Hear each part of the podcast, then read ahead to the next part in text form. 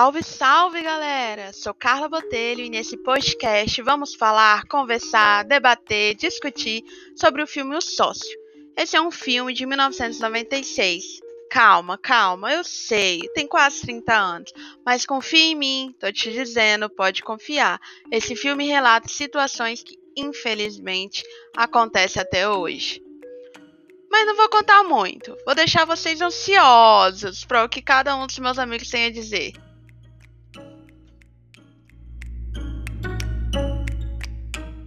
Boa noite, galera. Eu me chamo Paulo e hoje, junto com a Carla, eu vou apresentar esse podcast. Antes da gente começar a conversar, eu preciso antes apresentar os nossos convidados. Hoje nós temos a presença ilustre do Tiago, do Igor e da Luana. Eles vão estar conosco comentando esse filme.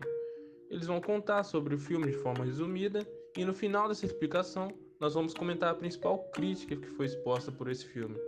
Filme esse que antes mesmo de começar a gente já tem ideia que vai ser bom, pois ele conta com Whoopi Goldberg como protagonista e com ela não tem outro jeito. Ela dê certeza absoluta que o filme é bom, pois ela é uma atriz excelente. Ela tem 34 anos de carreira, 70 filmes, um Oscar, dois Globos de Ouro, dois Grammys e diversas indicações voltadas para filmes.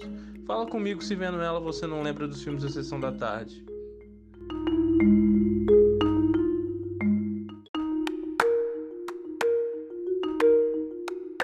Fala galera, como é que vocês estão? Ó, eu vou contar para vocês um pouquinho do início desse filme. E de abrir espaço à minha opinião, que é a que importa, o filme é muito bom. O filme retrata a história de Laurel Iris, que é interpretada pela atriz Whoopi Goldberg. Ela é uma especialista em negócios que trabalha em uma firma que não a valoriza pelo fato e pelo simples fato de ser apenas uma mulher e seu chefe, Frank Peterson, interpretado pelo ator Tim Daly, recebe todo o crédito pelo sucesso dela.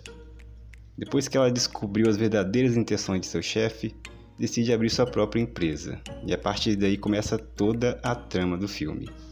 Depois de descobrir que seu chefe a estava traindo pelas costas, Lara decide deixar seu emprego, e após isso enfrenta seu primeiro desafio: achar um banco que acredite em sua ideia ele conceda crédito para abrir sua própria empresa.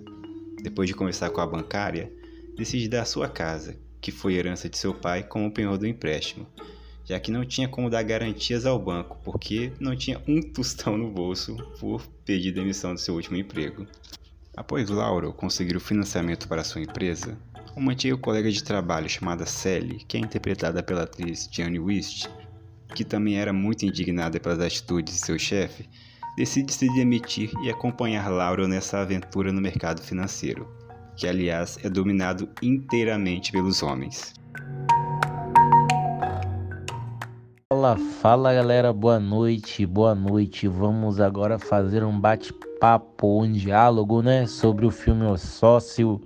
Vamos visar um pouco dentro do assunto preconceito no mercado de trabalho que se passou no filme, né, O Sócio, onde a nossa principal protagonista é a Laurel, né, que é uma especialista em mercado financeiro, mas que mesmo assim não foi valorizada pela chefia só devido pelo fato dela ser uma mulher profissional no mercado de trabalho naquela época, né, galera? Foi julgada, é, não teve a confiança no seu trabalho merecida, né, galera?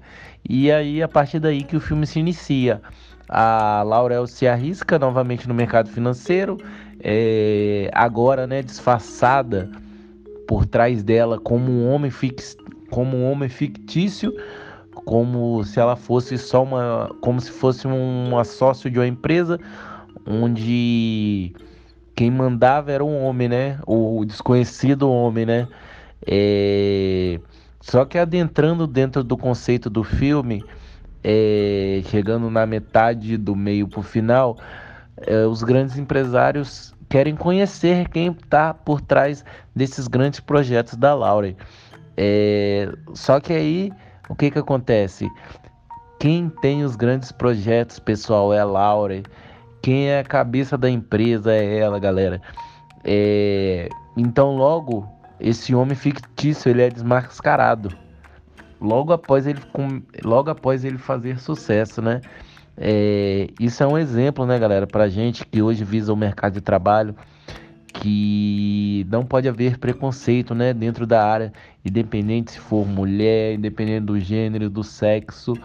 Eu acho que cada um tem o seu potencial e cada um, independente de sexo, gênero, valores, ele tem o seu potencial e a pessoa deve sim ser valorizada, né, galera?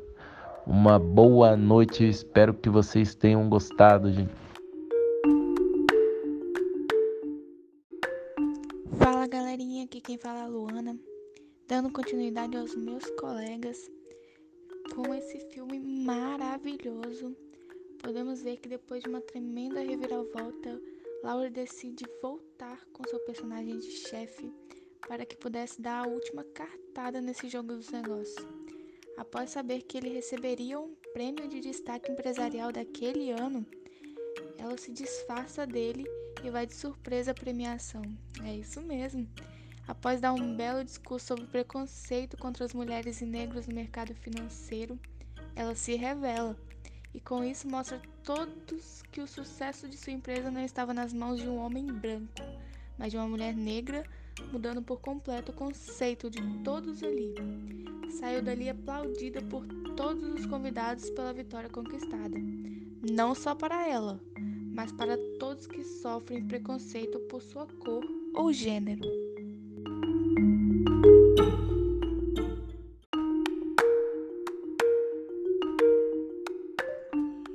O filme aborda de uma forma bem humorada uma importante crítica o racismo e o machismo no ramo dos investimentos nos anos 90.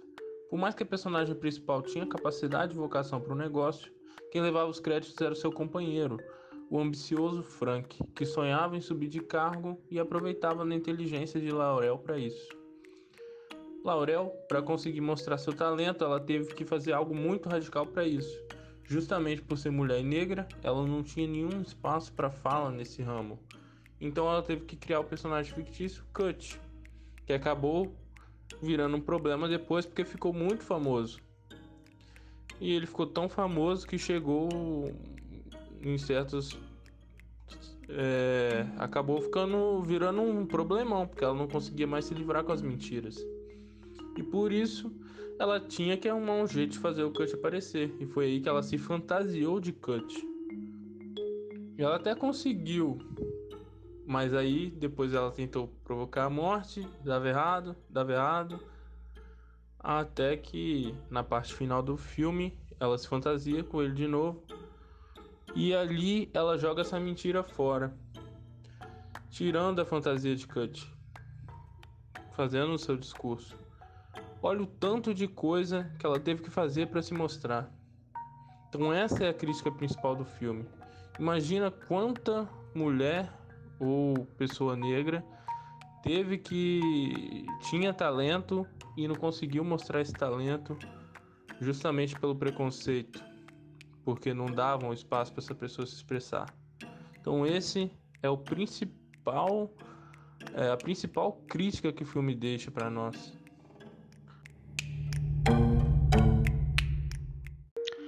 Gente, é sensacional essa cena no discurso os homens de boca aberta por essa mulher ter acertado tanto no mercado financeiro, como ela conseguiu tirar várias cartas das mangas, o coelho da cartola, e é claro, né, por estar num lugar onde nenhuma mulher pisou. No né, entanto, que quando ela sai desse salão, deixa lá os homens babando, né, pela surpresa, e as mulheres aplaudindo, é isso aí, finalmente alguém quebrou esse gelo, alguém mudou a história. E assim encerramos esse podcast. E espero que você tenha ficado com vontade de ver com seus próprios olhos essa história.